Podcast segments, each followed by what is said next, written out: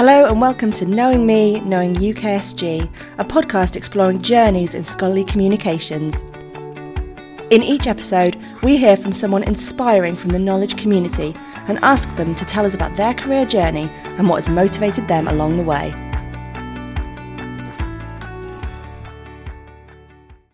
Hello and welcome to this UKSG podcast. I'm Josh Sendall and today I'm joined by Sarah Pittaway. Sarah is the Director of Library and Learning Resources at Birmingham City University. Previously, she was Head of Libraries at the University of Gloucestershire and Head of Library Academic Engagement at the Hive in Worcester, Europe's first integrated public and university library. She's a Senior Fellow of the Higher Education Academy and holds a PhD in Medieval Studies. She initially explored the prospect of an academic career prior to embracing life as a librarian. She currently sits on the Mercian Collaboration Steering Group and the SCONUL Horizon Strategy Group, and has previously been involved with UKSG as part of the Outreach and Engagement Committee and as our webinars officer. She is currently involved in setting up a new library impact group with a few colleagues from across the sector. Sarah, I'm so glad you could be with us today. Thanks, Josh. I'm really pleased to be having this conversation. Wonderful. So, my first question for you today, Sarah, can you tell me a little bit more about your role and what it involves? Feels very much like being interviewed. This. Um, so, I, as you said, I'm Director of Library and Learning Resources at BCU. I've been in post since March of this year, so still relatively new in post, although in some ways feels like I've been here for ages. Um, we're probably worth saying we're not a converged service at BCU. So I'm responsible for libraries and spaces, but I don't have anything like study skills or e learning or IT in my remit as, as some other colleagues will. And then how to describe the role. Um, I think being a director is, is it's an interesting experience because it means you can spend one day coming up with really, you know, highfalutin plans to, for building refurbishments and building works and improving the student experience and, you know, really overhauling things. And then the next day, you can spend an entire morning working out uh, responses to emails about lockers or toilets or something quite, it feels quite small, but is obviously quite important to the people raising it.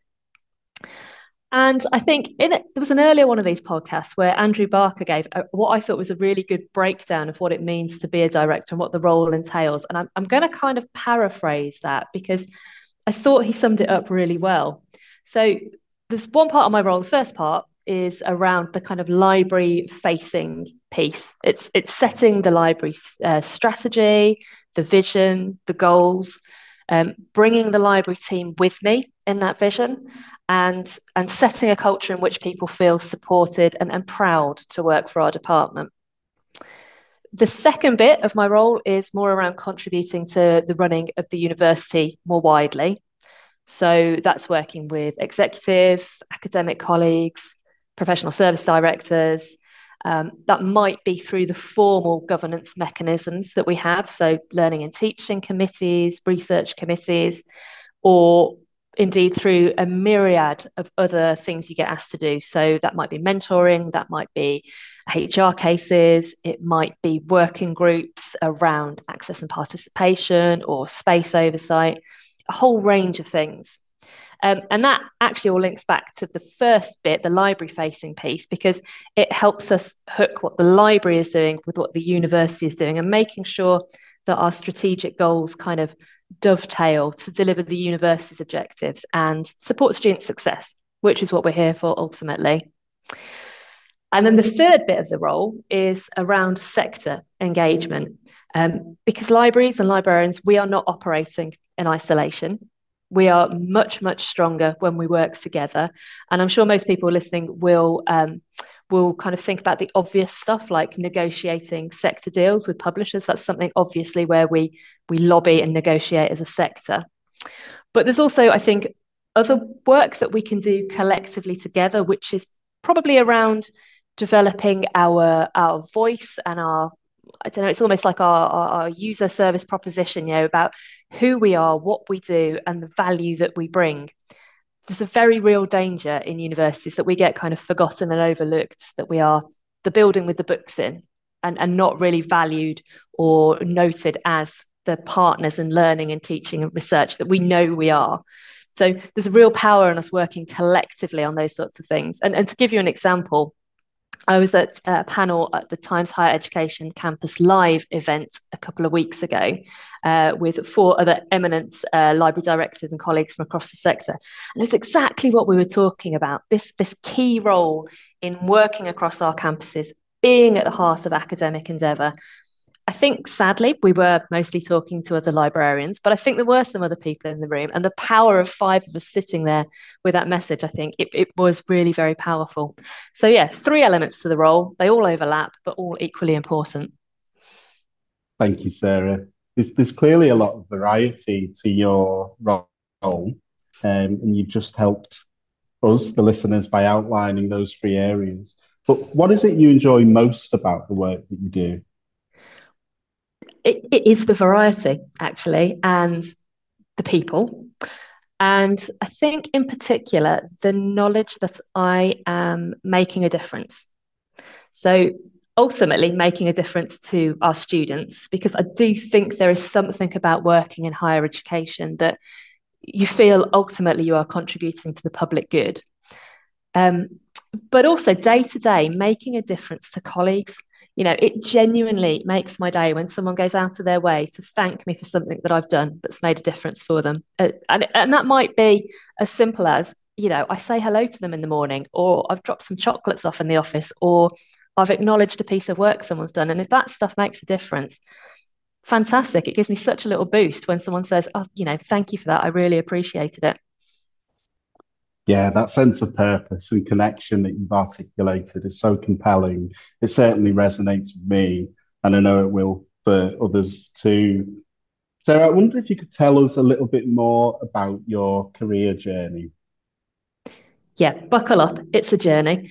Um, so I always tell people I'm an accidental librarian. Um, as you said in, in the intro, my plan was to be an academic. Um, I didn't get funding for my PhD, but at the time I was I'd studied at the University of Birmingham, and they had this very secret squirrel thing where if you worked enough hours for the university, and you probably heard the quotation marks around enough, um, but you'd get seriously reduced fees. And it wasn't advertised, it was word of mouth, you had to know someone who knew, and so on. So I'd done a bit of evening work in um, Barber Institute Art and Music Libraries as when I was an undergrad. So I thought, well, I'll, I'll get a job in the library to get myself this fee reduction.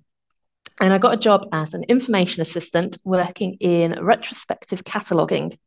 So old stuff, but not old enough to be special collections. It was all stuff that was knocking around that was on the card catalogue. And whilst I was studying, I had a, a series of information assistant roles um, primarily in the collections area, so cataloguing, uh, acquisitions, so ordering, receipting books and journals. Uh, then we had a bit of a restructure and I moved over to e-resources. So again, similarly, the ordering, the checking in, uh, those sorts of tasks. And just at the same time that I was thinking academia wasn't for me, um, which is a whole other conversation, um, I started getting some really interesting opportunities in the library. And we just had this big chain of secondments. I think someone had gone on maternity leave and it left a chain beneath them to backfill. So I was e-resources specialist for a year. So very technical role, back end of the link resolver, e-resource management, uh, working out quite technical problems and, and issues. Then I was uh, effectively a subject librarian for three years. Uh, then I very briefly went back to information assistant for a month. Then I was uh, e-resources assistant team leader. So lots of roles, lots of opportunities, different bits of the business. But I knew at the end of it, I had to go back to my old information assistant job. And I'd, I'd kind of grown beyond it at that point. So I was applying for various bits at University of Birmingham. I applied for a study skills job, something in the academic practice team. Um, and my my director there, Diane Job, sort of actually took me aside and sort of said, "Well, you know, what what are you doing? What are you what are you actually looking to to move into? What's your next uh, move. And I was kind of saying, well, you know, you know, I just I want a job that challenges me, that builds on what I've done so far. And she really encouraged me to think about the kinds of roles I really wanted next. And she encouraged me to think beyond the University of Birmingham, um, which was probably a very good thing because I would have been institutionalized otherwise. So I applied to the Hive in 2013 uh, as uh, team leader for academic services, and that was that was a really big change for me. It was a step up into leadership. It was a change away from my first institution, and that that move was absolutely transformational for me. Um, partly because I started to realize I could do this thing called leadership, which I'd never considered before, and partly um, the change in the type of institution I was working at you know, I studied and worked at a red brick previously, and probably when I went there as an 18 year old, I was probably a bit of a snob. Um, but I realized moving to Worcester that my heart really lies in, you know, post 92s, teaching focused institutions, put the student at the heart of the experience. Um, and with Worcester in particular, and I see the same here at BCU, the sort of public and community engagement angle. You know, it's not the ivory towers of academia separate from the community. Actually, it's about being in the heart of the community. And then in about 2016, 2017, I went on the Aurora course. So that's the uh, Women's uh, Leadership in Higher Education course. And that was another light bulb moment for me because although I was established at the Hive in Worcester, I was kind of going, well, I don't know what I want to do next. Do I want more leadership roles? I'm, I'm not sure. And I did Aurora, and it made me realize that actually I, I probably can take on these higher roles. And if I can do it, I probably should do it. You know, especially considering that our sector has got some interesting gender imbalance. You know, we're, we're 75% female until you get into senior leadership, and then that starts to change.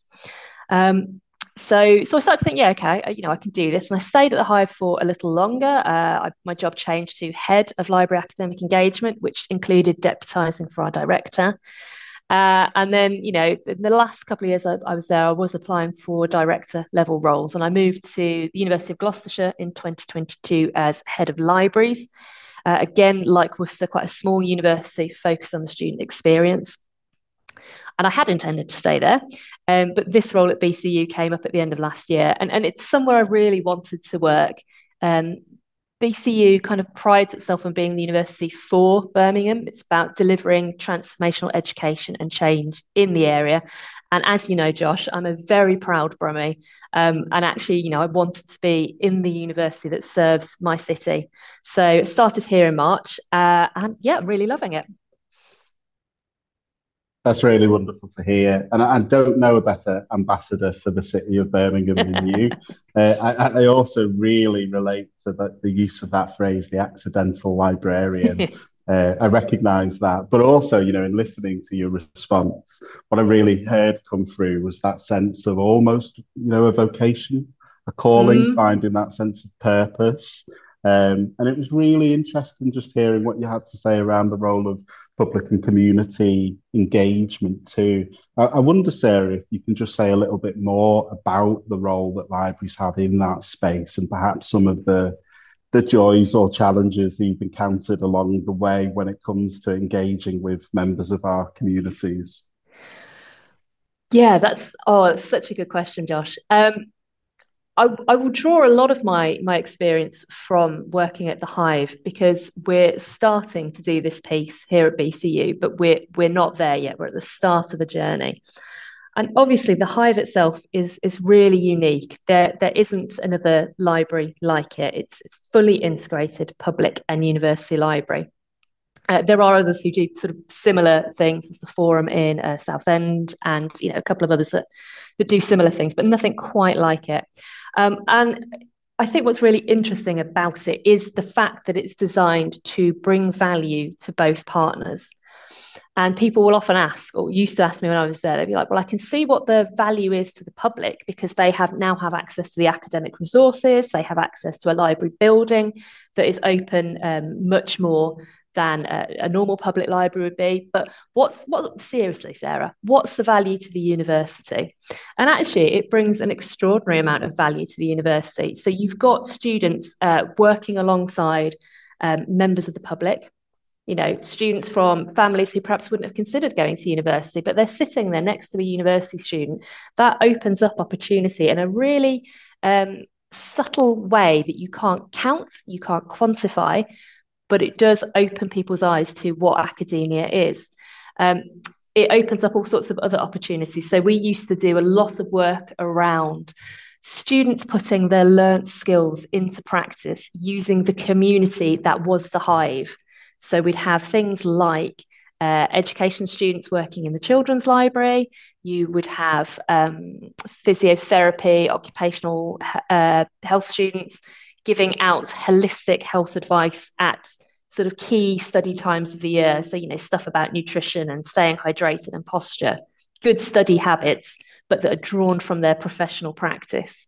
Um, I know one of the things that's happening happened since I left is uh, around extending the higher level um, kind of information skills supports that uh, academic librarians might have, extending that out into the community, particularly reaching out to, to sixth form students, to GCSE students. And again, that's your next population who are going to come into the university.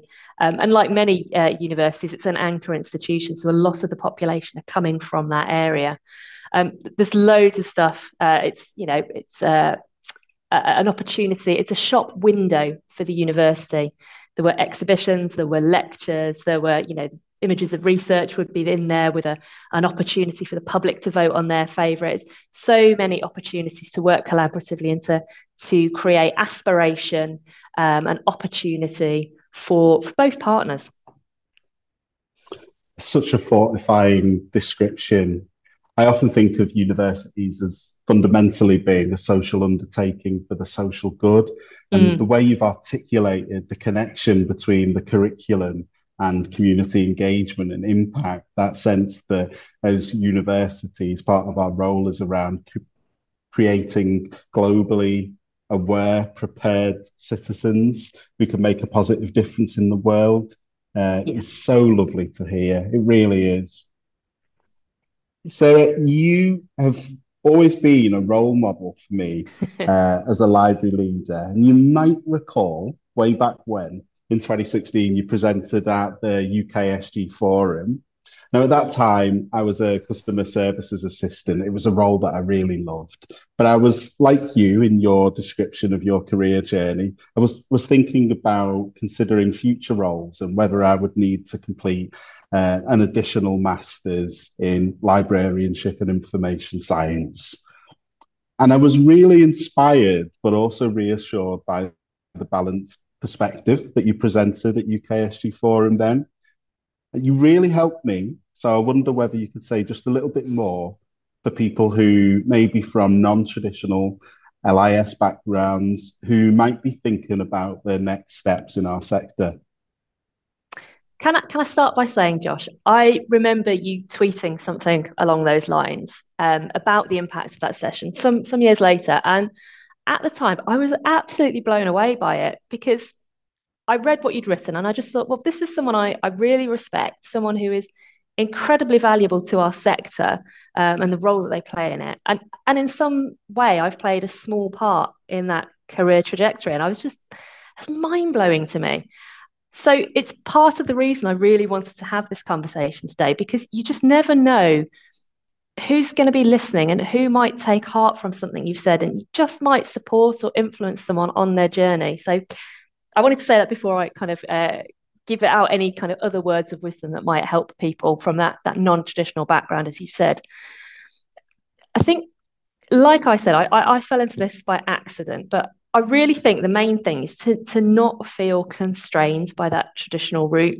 You know, look at the experience you've got and how it can translate into the jobs that are on offer in, in the LIS market. So I've known, for example, absolutely amazing library managers who've come from hospitality and retail backgrounds, you know, strong customer service ethos.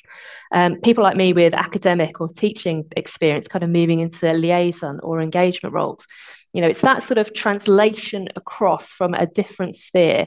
We can teach people library stuff on the job, but it's the the capabilities and the the extra contextual knowledge I think that's that's really valuable. I think in, in practical terms, though, um, what I always advise people to do is to, to get job descriptions from jobs that you want. Even if you're not ready to apply now, get those job descriptions. Have a look what's on that person's spec. What can you evidence now? Um, and where do you need development? What bits can't you quite evidence yet? And then ask for help in that development. So, you know, ask your managers, ask your peers, ask the networks that are available. So, are there projects you could join either in your department or across your institution?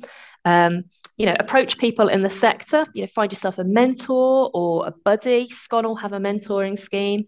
Um, I, I, think a lot of the regional library collabs have a buddy. Certainly, if you're in the Mercian, we have a buddying scheme. You know, ask to shadow elsewhere in a department, find out more. Go to conferences, join groups. Uh, you know, get involved with UKSG, for example. Build those networks. Because as a recruiting manager that i'm really interested in all of that stuff. You know you're showing a passion for the work more broadly. You're showing a curiosity and, and a willingness to learn. And, and that stuff is, is just so so valuable. And and as i always say when i have these conversations i'm absolutely not devaluing the library degree. That is just one route into the sector and there are others and there is, again, you know, looking at, we've talked about the gender imbalance in our sector we have a, a terrible uh, ethnicity imbalance uh, in our sector. And actually, that library qualification could be a barrier for some people. Um, I'm not saying it's necessarily a gendered or a race thing, but it is a barrier because there is a financial burden to it. So it is one route in, it is not the only route. As always, such a balanced and nuanced perspective. Um, and you really did help me. So it's a nice opportunity for this to say to say thank you.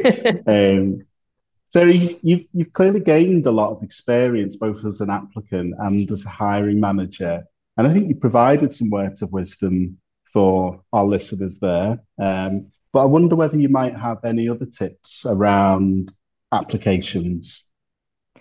I would probably preface this with saying uh, I actually weirdly love recruiting. I find it just fascinating, um, but I do appreciate the the burden that there is on on the people who are actually going through the process from the other end. So, in terms of applications, I think there is, again, there's going to be a gendered element to my advice here. You might have noticed I have a feminist soapbox and I am not afraid to get on it. Um, but there is evidence out there that men, for example, will look at a job description or a person spec and think, well, I can do eight out of the 10 things that are listed here, so I'll go for it. Whereas women tend more to say, I can't do two out of those 10 things, so I won't. And I think the main application tip I will give to people is, you know, don't rule yourself out early on. You don't know what they're looking for. You don't know what the candidate pool looks like because that's always a big thing. You know, as they say, got to be in it to win it. And you know, for example, when I went for my my role at the Hive, I did not have leadership experience at that point. I had some basic supervisory experience, allocating work day to day, but not that full management. And I was really upfront about that at interview. I sort of said, Well, I've got everything else you're looking for. This is the next development piece for me. Yes, I know I'm going to need some support, but this is where I'm heading. You know, and that worked. You can do that. That's okay. Um, I think the other advice I'd give about applications would be, you know, be really clear when you're applying. You know, what we are looking for is evidence of how you meet the person spec. Um, this does rely on the job description and the person spec being well written. And I know we've got some work to do here at BCU, but broadly, we're looking to see you evidence those, those capabilities and behaviors that we've outlined. So, you know, if we're asking for good communication skills, Tell me that you meet that criteria and provide evidence of things that you have done that help you meet that. Just be crystal clear. We're marking on a, you know, normally a zero to three scale of doesn't meet expectations through to exceeds. You want those threes. And then look really, really carefully at the job description. Are they really asking for a library qualification or are they saying library qualification or experience? Because I have seen examples of people counting themselves out because they've made an assumption. I've had someone say to me, Well, I couldn't apply for that job in your team because it said it needed a library qualification. And I've said, No, it said qualification or. So Always read that carefully. And if you're not sure about anything, you can email the recruiting manager. It is why we put our names on those adverts. We welcome those questions and those clarif- points of clarification. Sarah, there's, there's, there's a really strong body of literature that substantiates some of the points you've made around the gender differences in terms of how we approach mm. applications. I'm, I'm also conscious that the same is true for other marginalized and minoritized applicants. Mm. And I guess I really just want to amplify one of the key things that you're saying there, which is do not rule yourself out. You know, it's really important that you recognize the ways in which your skills and experience translate for this role. You've absolutely got to take that leap of faith. So I really just want to emphasize that what you said is so fundamentally important in terms of how we shift the dial on representation within the sector. So thank you for making those points. Um, I wonder though, Sarah, if in addition to the application tips, you've got any interview tips or perhaps regrets. um, I should say, whilst I love interviewing, I hate being interviewed. Um, I, I, don't think it's my natural um, forte. And I was actually convinced, both with my current job and my Worcester one, that I absolutely hadn't got it. No way. So, kind of shows what I know, really. Um, but having said that, I think the best things I've learned about interviewing I've since have been since I started recruiting other people. So I think the, the one thing I would urge everyone to remember when you're going into an interview is we are genuinely not looking to catch you out. You know, we really want you to walk through the door and to be that amazing person that we need. We're not trying to catch you out, we're just trying to find out more about you. And I know it's very hard to overcome those nerves, but that that really is what's going on. I think don't be afraid to take a few notes or some flashcards in with you. You know, that just shows preparation. Obviously, we don't want you reading out answers verbatim, um, but it's it's a nice safety blanket. And I often find if I've got notes in front of me, um, whether in an interview or in a presentation or a panel or what have you, I, I actually don't need them because, just simply because I know I've got the security that they are there. It's it's a weird psychological thing, but I think it's helpful. Um, and I would also say, try and have a good question at the end of the interview. You know, we I've never worked anywhere where the recruiting panel is marking those. So it, it, doesn't make a difference in that respect. But there is a world of difference between your question to the panel being, oh, do you have flexi time here? To something like, well, actually, what do you think the biggest challenge for this role is? Or, you know, what would success look like in this role in 12 months' time? You know, those are that's an opportunity for you to find out more about the role. You know, once you're offered the job, you can ask all that other stuff about annual leave and flexi and, and pensions and what have you. And then the final thing I would say is stick at it. Applying for jobs is it's hard work, it is emotional and psychological labor, and you might have to keep going. Um, it took me, I think, three goes to get my first subject librarian job, uh, probably because I wasn't that great at interviewing at that point. And I think I applied for about six director level jobs, and I mostly wasn't even getting through to the interview at that point, um, despite getting good feedback.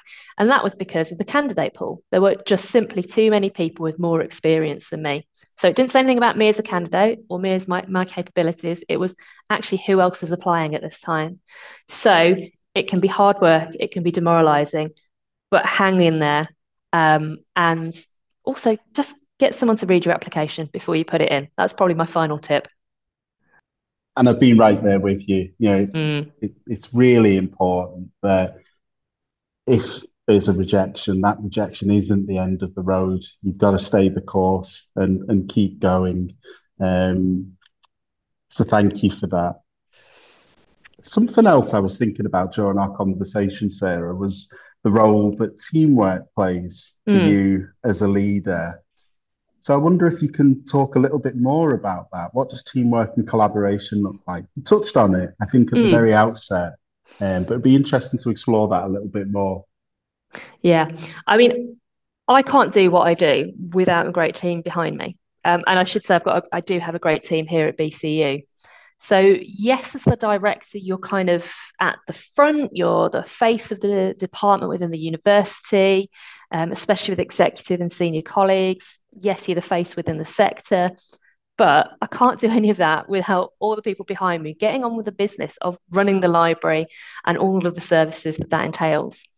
So for me, I think teamwork is really about building a culture in my department of transparency, of, of trust, of equity and equality. Um, it's about people coming to work and feeling valued for what they do and empowered to make positive change for our students.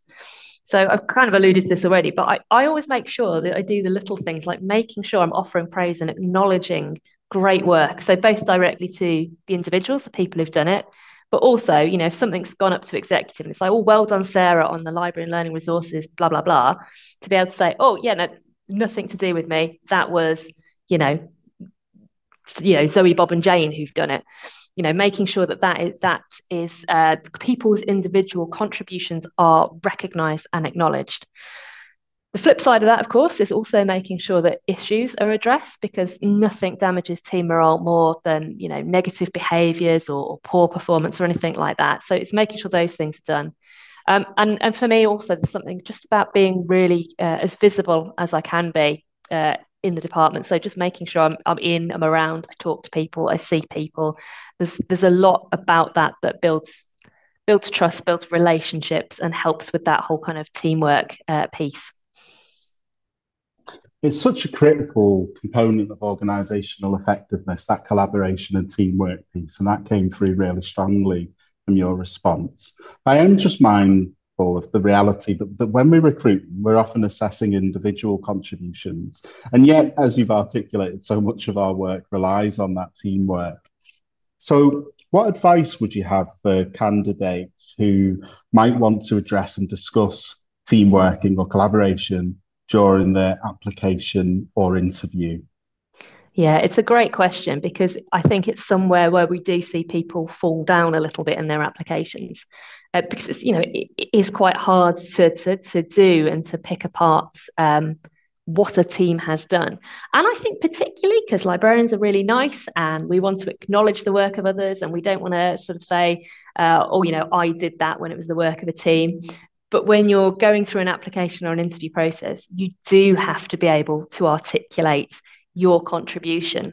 So I think my advice is you have to think what is in the work that the team has achieved, what have you personally done. So, what was your role in that piece of teamwork and how did it contribute to success? So, you'll often see people saying, Oh, you know, we as a group worked on such and such project, and as a result, we delivered. Like, well, that's nice, but you could have sat back and done nothing as part of that group. So, did you take a lead on? Organizing your colleagues so that the meetings always happen and made sure that the minutes were, were done did you take a lead on report writing or interviewing or gathering and analyzing data or communicating with stakeholders? What was the specific thing that you did and what, and what was your role in it? So, did you lead it? Did you instigate it? Um, were you one of a group doing something with it? You know, being able to really articulate that. And it's not taking, um, taking credit for other people's work. It's saying, we did this great thing and my contribution to it was X. Thank you, Sarah. I've got one last question for you today. Um, spoiler alert, it's a big one. what, what's the best? And I'm going to hold you to this, just one single thing. What's mm. the hmm. best thing about working in the academic library information and knowledge sector? Ah, big question, but an easy one to answer. Um, hands down, it's the community. Uh, you know, librarians just share everything willingly and freely. You know, you if you need a policy, a job description, a structure, a sounding board, a mentor, whatever, there are so many people out there who are willing to help you and will always go above and beyond to do so. And it is a brilliant sector to work in.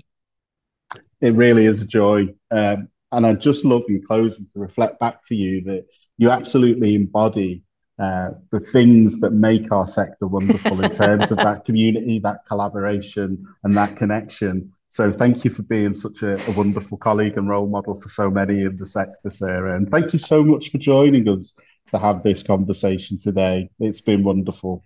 Thank you, Josh. I've really enjoyed it, although I think I might actually be blushing off the back of that. wonderful. Thank you so much, Sarah. Bye for now. Cheers. Bye bye. UKSG exists to connect the sector and encourage the exchange of ideas. it brings together the information community of librarians, publishers, intermediaries, and technology vendors. If you know someone whose career journey would make for an interesting episode, please get in touch with UKSG via Twitter.